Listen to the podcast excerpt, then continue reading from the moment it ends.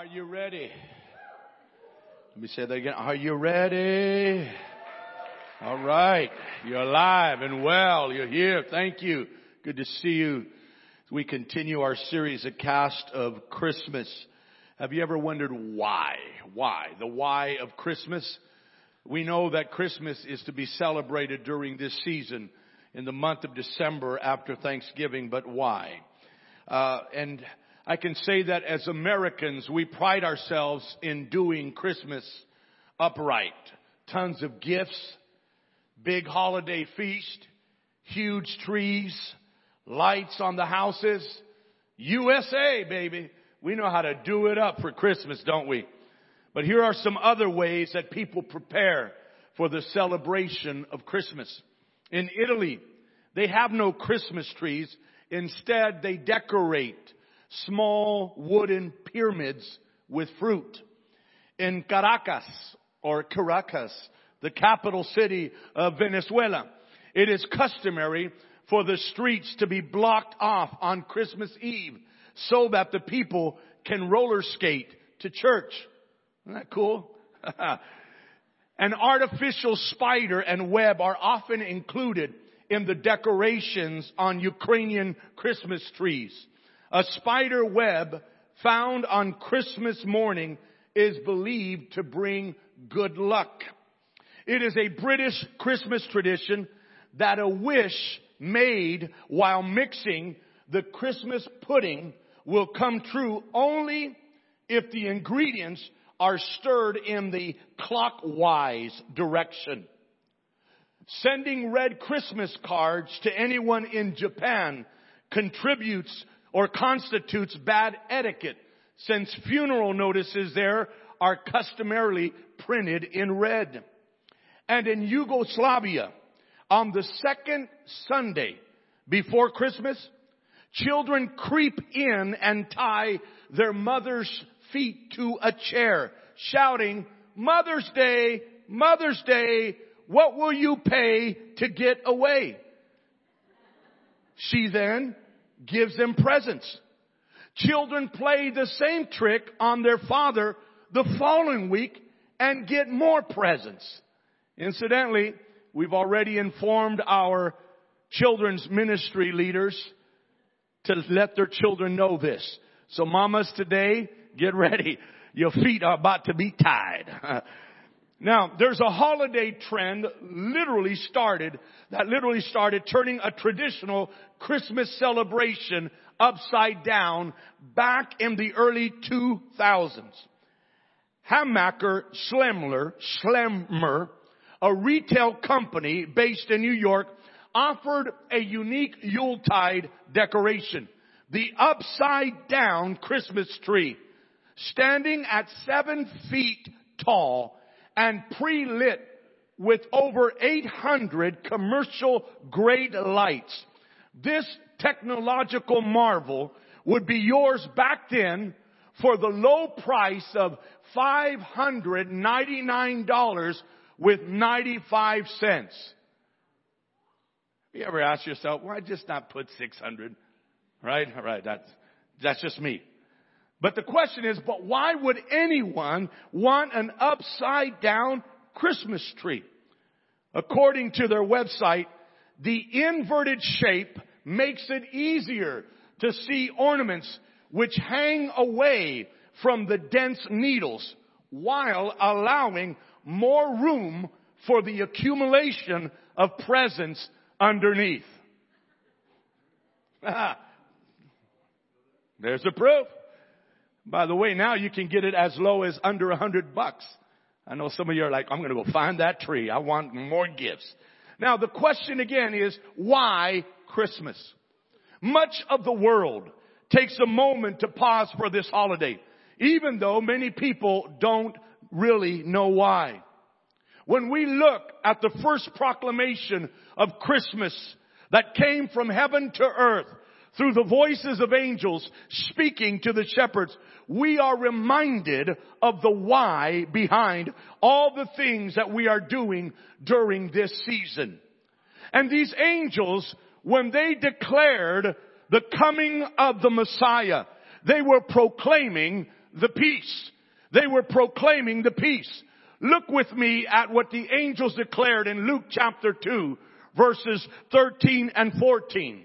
Luke chapter 2 verses 13 and 14 and I'm reading out of the NIV. Luke chapter 2 13 and 14 says, suddenly a great company of the heavenly host appeared with the angel, praising God and saying, glory to God in the highest heaven and on earth peace to those on whom his favor rests. Now earlier in this passage specifically, in verses 9 through 11, one angel explained this good news of great joy for all people. That the Messiah had been born in Bethlehem. It's important to understand that the peace the angels proclaimed was not a proclamation of world peace or a declaration of the end of strife and war. It was not a direct announcement that we can now get along with our neighbors. It's actually much bigger and much more important than any of that. Through Jesus, the barrier of sin has been removed. Now we have a relationship and peace with God. The peace on earth that Jesus brings is foremost the peace that we can have with God through Christ. Watch this. This peace comes from faith in Jesus and the forgiveness that follows. We can see an example of this in the woman that is mentioned in Luke's gospel in chapter 7, who lived, according to verse 37, a sinful life. She washed Jesus' feet with her tears and her hair. And in verse 48, Jesus tells her, your sins are forgiven. Then in verse 50, Jesus concludes with, your faith has saved you. Go in peace. Because of the forgiveness of sins, we have peace with God. No wonder the angels declared, glory to God in the highest. The, and I want to say to you today, maybe you feel un, undervalued or you feel that you're not worthy or you feel that, you know what, I cannot enjoy this Christmas season spiritually because I've fallen short of the expectations that I feel that God has for my life. Or maybe today you are disturbed in your heart and soul because the enemy keeps bringing up your past and your shortcoming. But friend, I want you to understand, if you have put your faith in Jesus Christ and what He did, the Bible says in Romans 5 1, therefore being justified by faith, we have, that is present tense, we have peace with God through our Lord Jesus Christ. The angels declared that this peace belongs to those on whom God's favor rests. In its exploration of this passage, the expositor's Bible commentary says, those on whom God's favor rests are the little children to whom God graciously reveals truth according to his good pleasure. It offers an example of this in Luke 10 21, where we find the 72 followers whom Jesus sent out to minister return to him with amazing stories of power and ministry. Jesus then says this in Luke's gospel. He says this. He says, I praise you, Father, Lord of heaven and earth, because you have hidden these things from the wise and learned and revealed them to little children. Yes, Father, for this is what you were pleased to do. The Lord's favor rests on those who receive the truth and forgiveness of Jesus. As a result, they pass that truth along to others. So we see the angels were proclaiming the peace. And when you and I put our faith in Jesus Christ to, for what He did for us, because I want you to understand today, you don't have to penalize yourself. You don't have to punish yourself because of the sins that you have committed. Because the moment that you come to God and you look to Jesus and you acknowledge that He paid the payment for your sins, at that moment, peace with God is established. You don't have to try to restore your own life. You don't have to try to make things right with God. What you and I have to do is simply put our faith in what Jesus did. Because when He said it is finished, He said the payment for your sin debt has been paid in full. That's what He was declaring. And so you don't have to punish yourself anymore. You simply have to receive His peace today. And once you and I receive it, then the responsibility is to live for passing the peace. Passing the peace. Because Jesus brought us peace with God. One of the greatest responses we can have to the amazing news is to become peace proclaimers in all of our Christmas traditions, preparations, and celebrations. Now, the truth is this. Most families experience relational pressure and difficulties during this season. Mm. Nearly every family gathering has at least one relative who requires extra grace. If you don't know which relative that is, it's probably you. For many families, Advent and Christmas actually bring more strife and conflict rather than less. And as the ones who have received peace with God through Jesus, we right now in this season have a special opportunity to proclaim peace in our families in a similar way into how the angels proclaim peace to us.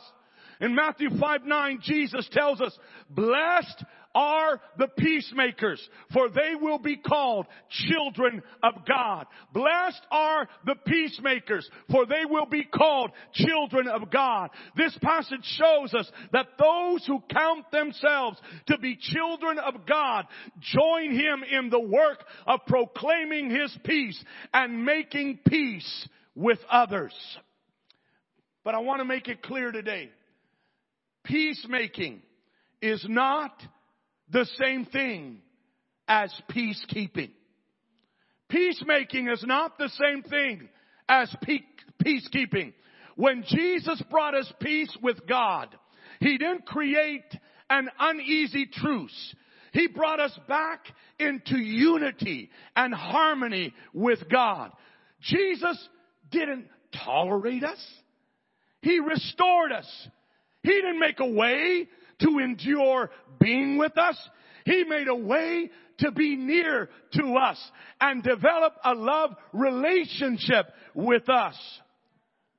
Now toward the beginning of this year, the United Nations had 16 peacekeeping operations around the world. This is how the United Nations explains what they do in these operations. And I quote, our peacekeepers they help prevent conflict to reduce human suffering, build stable and prosperous societies, and enable people to reach their full potential.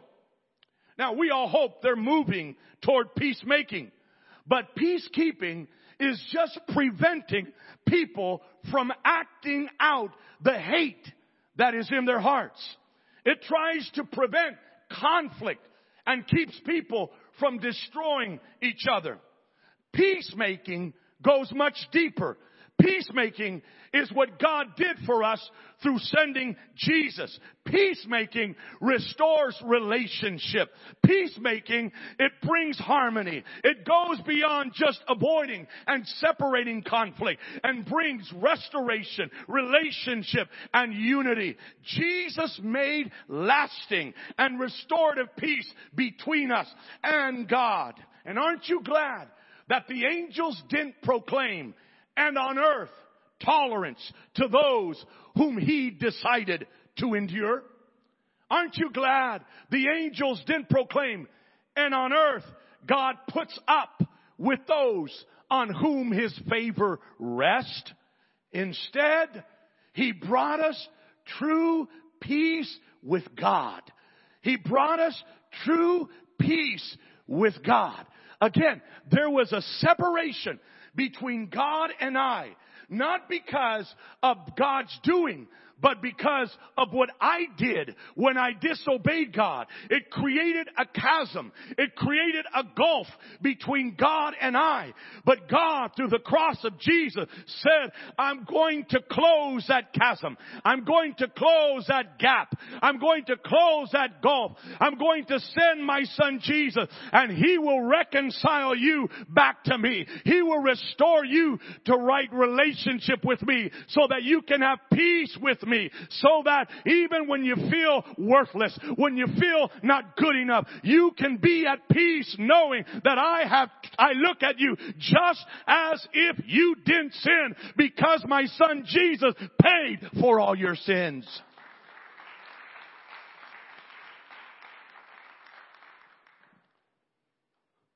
For many of us, the Christmas season is a reminder of the lack of peace we have in our families and our lives.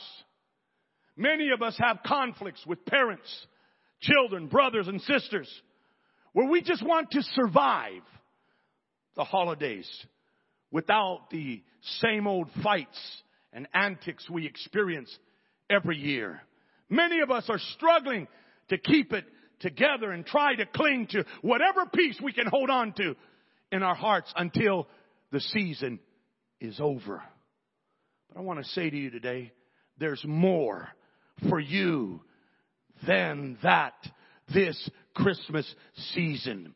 As a son or daughter of God brought to God through Jesus' birth, death, and resurrection. You don't have to be a peacekeeper who has to sur- try to survive the holidays. Instead, you can proclaim the good news of Jesus by being a peacemaker who lives, brings, and proclaims a peace that transforms and lasts. No matter the storms that may erupt during this Christmas season, I want to remind you, Jesus gave you the authority He had. That same authority He had when He told His, His disciple, let us cross over to the other side. And in the midst of the journey, a storm rises. They wake Jesus up. Jesus did not give in to the storm. He spoke to it. And what did He speak?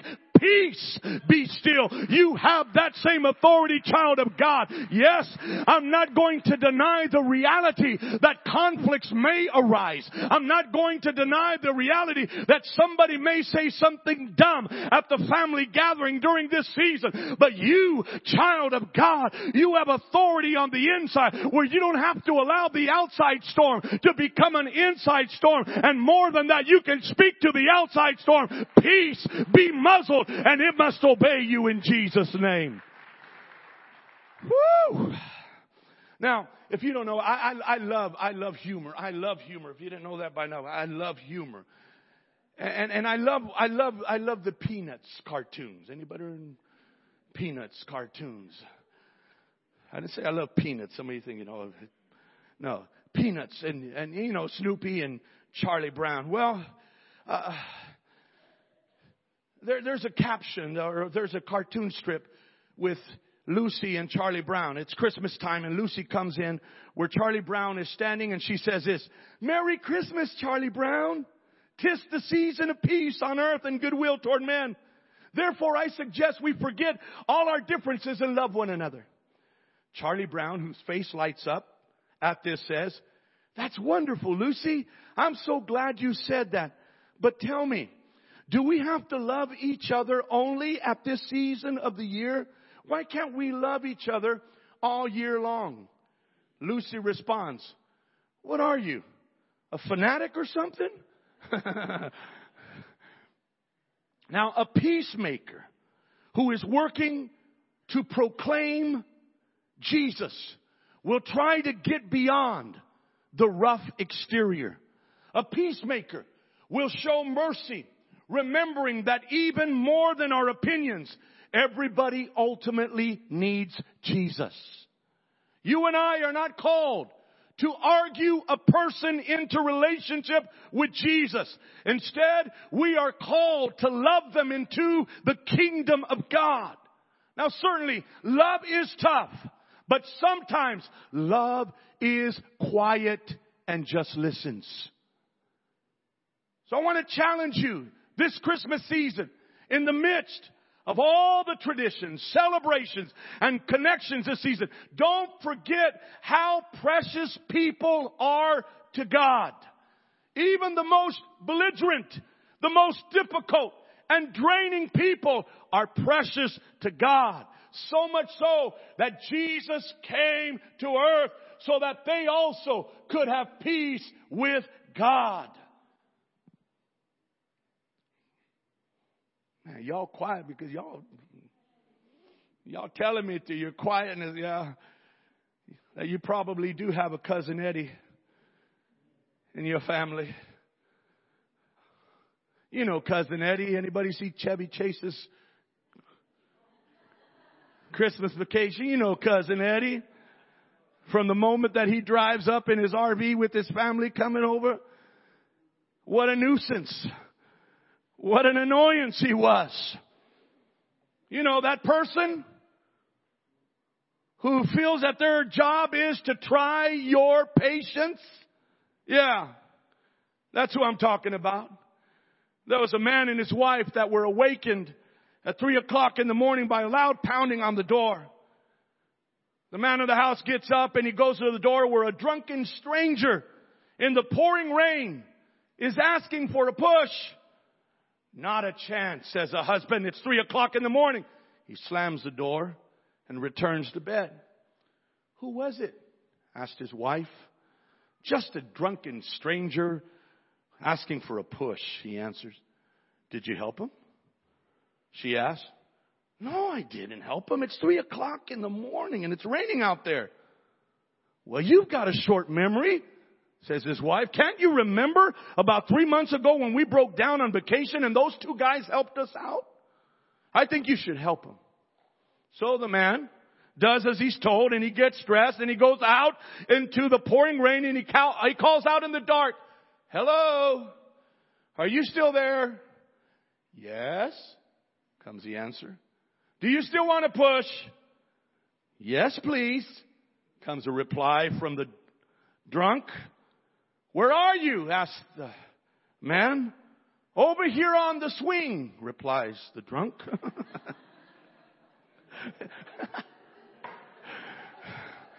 we all have to deal with people that will try our patience.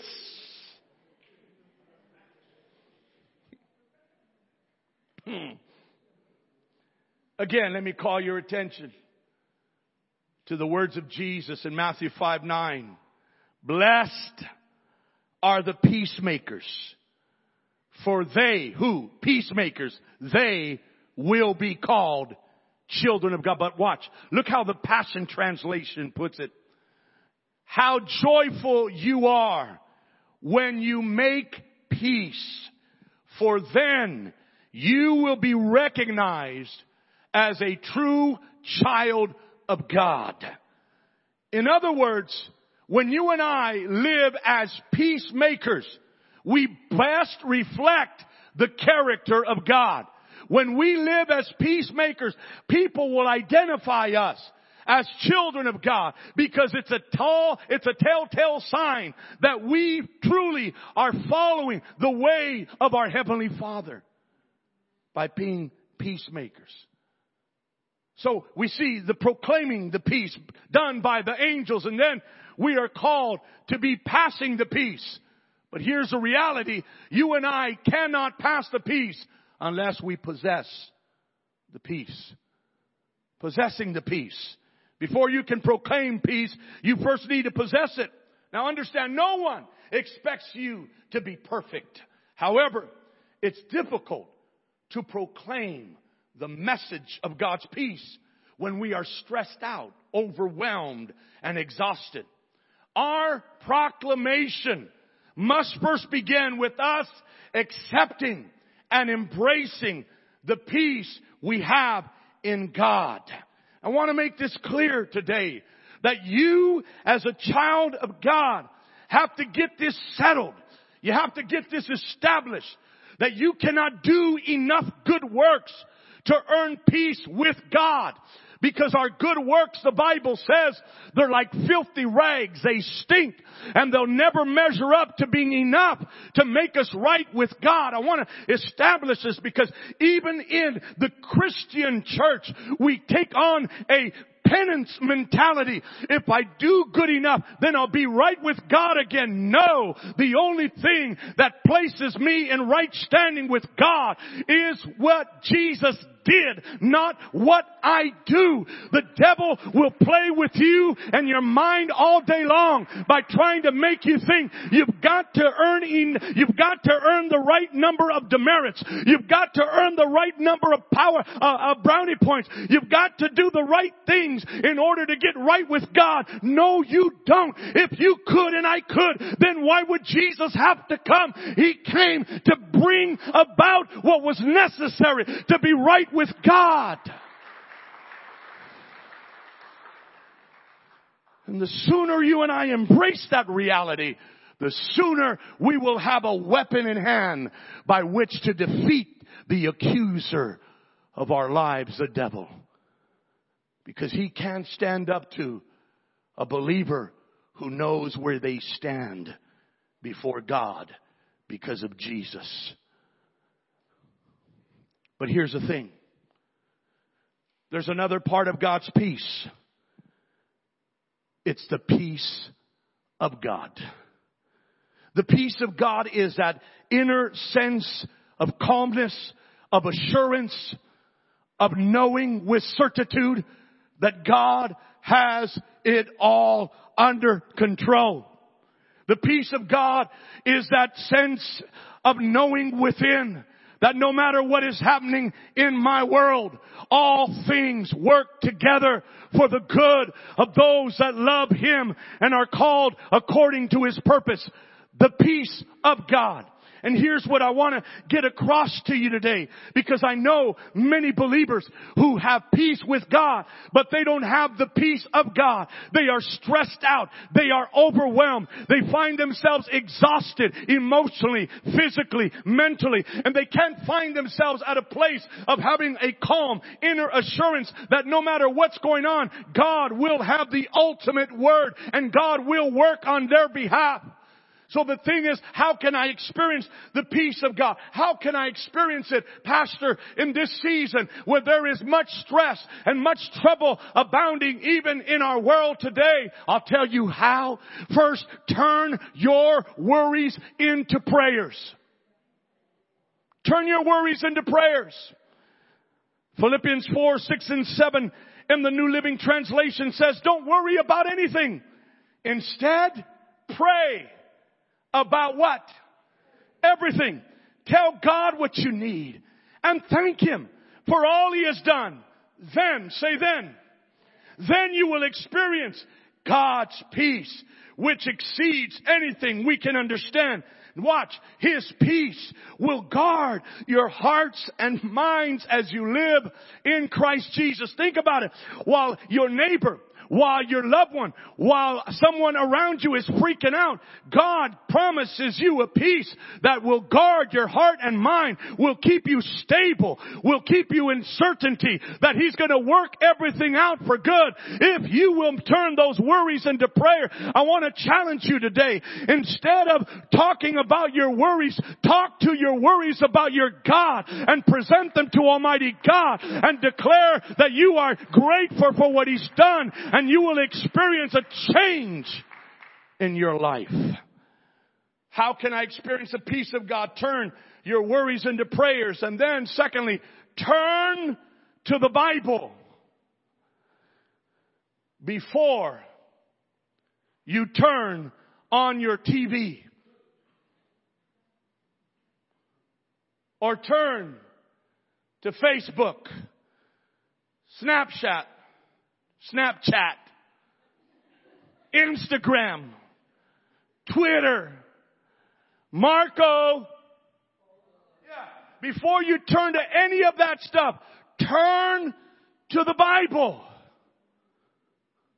Before you turn on the radio in the car to hear what's happening in the world, before you turn on the television, and some of you already have it queued up every morning to put on the news channel of your liking, before you do that, turn to the Bible. Before you get to the bad news, go to the good news found in God's Word that will remind you that no matter what's happening in this world, our God reigns. The Bible will remind you that He is the King of Kings and Lord of Lords. The Bible will remind you that throughout the centuries of time, in every season, in every time period, He has proven time and time again, kingdoms rise and kingdoms fall, but His kingdom continues moving onward and His purposes are realized and His promises are fulfilled.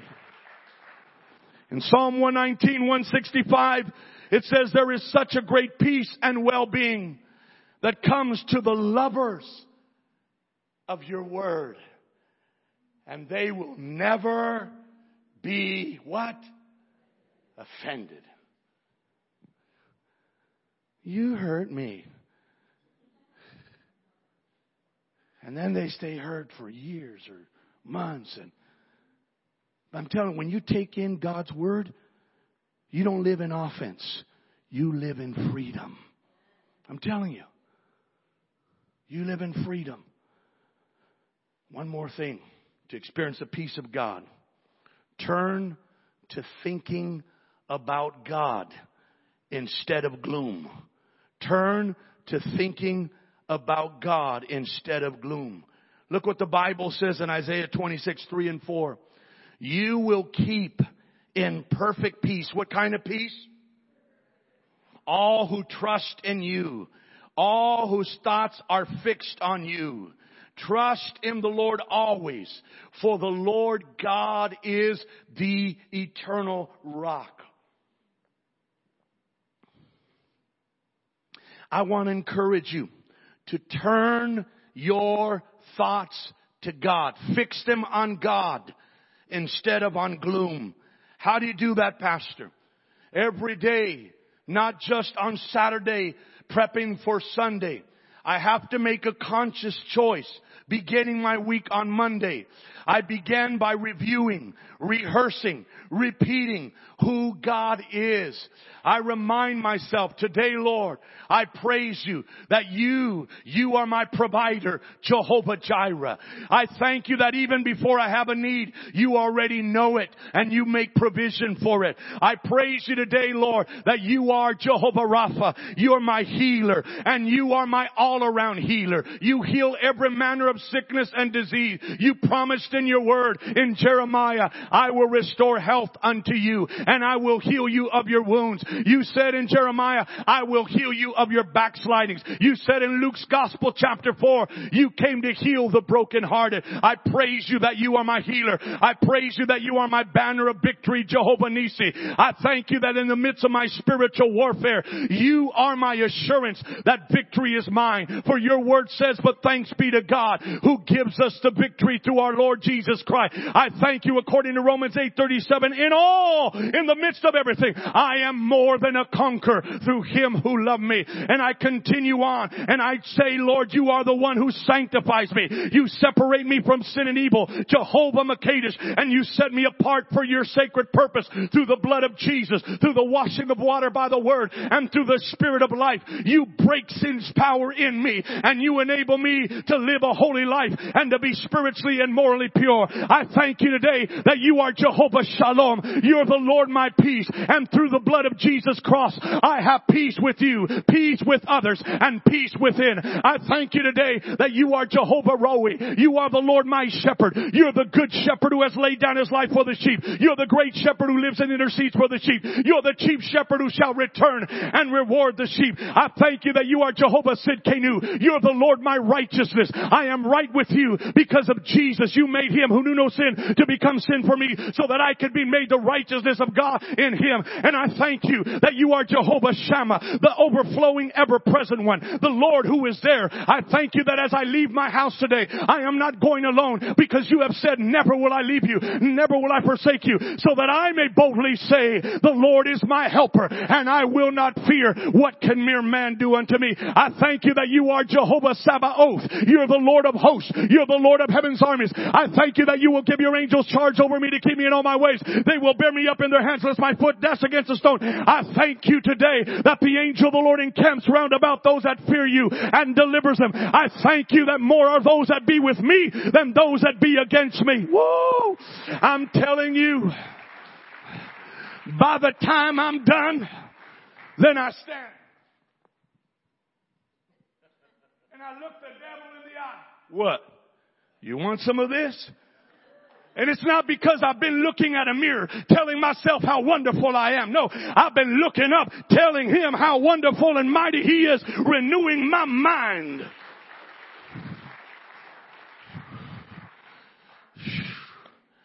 Are you ready? This season, I believe God wants you to have the most peaceful season.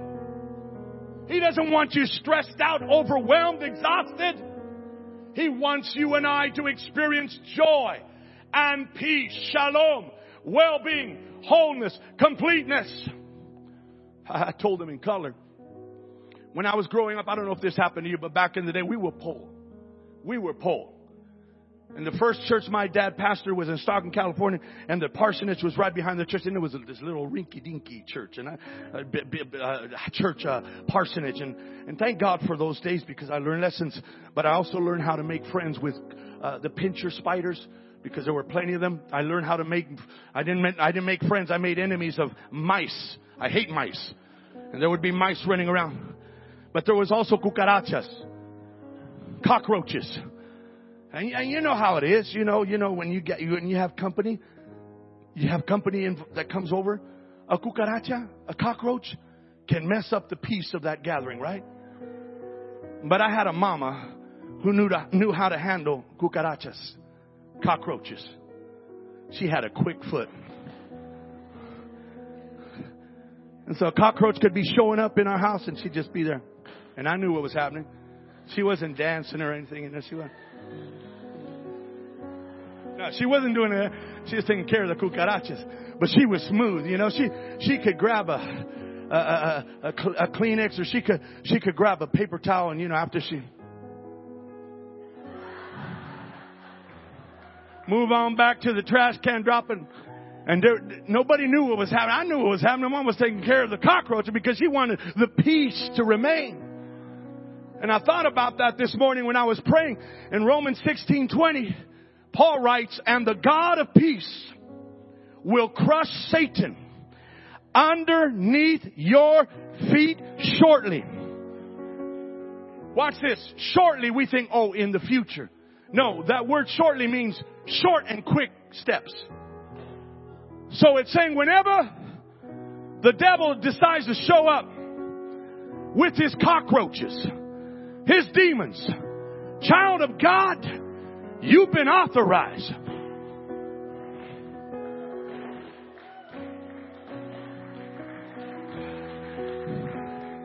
I wanted to be a tap dancer, by the way. Can you tell? So I want you to understand there's going to be some stuff, there's going to be some cockroaches that are going to show up during this Christmas season, but don't tolerate them.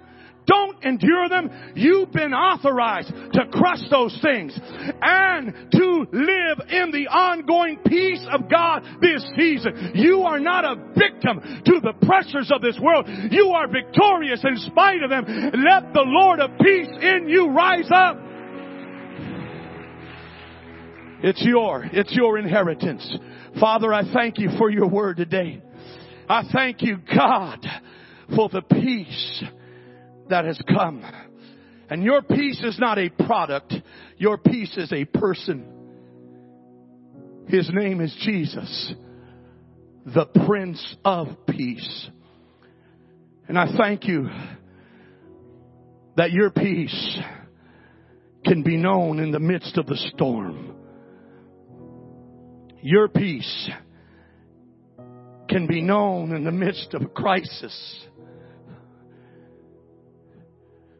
A mother loses her child to heat stroke. In 2 Kings 4, your word says, and then she takes off to go find the man of God, Elisha. And her husband says, where are you going? She says, shalom, peace. She comes to where the prophet is and his servant comes out and says, is everything well? Again, she says, shalom, it is well. It's, there's peace. Yet her son lies dead back home. How could she say, it is well? Shalom, peace. Because that's what you give your children. That in the midst of pain, we can have a peace that passes all understanding. In the midst of loss, we can have the assurance that if we look to you, you will restore what has been eaten away. Nothing missing, nothing broken. That's your shalom. That's your well-being. I'm going to ask our prayer warriors make your way up here now and stand at this altar. Today's assignment I feel from God is to pray for those of you that say, Pastor, during this season I need God's peace. I know I have peace with Him, but I want the peace of God. I want that assurance, that confidence, that certainty within that makes my soul declare with assurance, it is well. That confirms it to my heart. It is well. It is well. That God is truly working all things for good as I love Him. I'm inviting you right now. If you need the peace of God during this season, come. Make your way forward. We want to pray with you. We want to agree with you.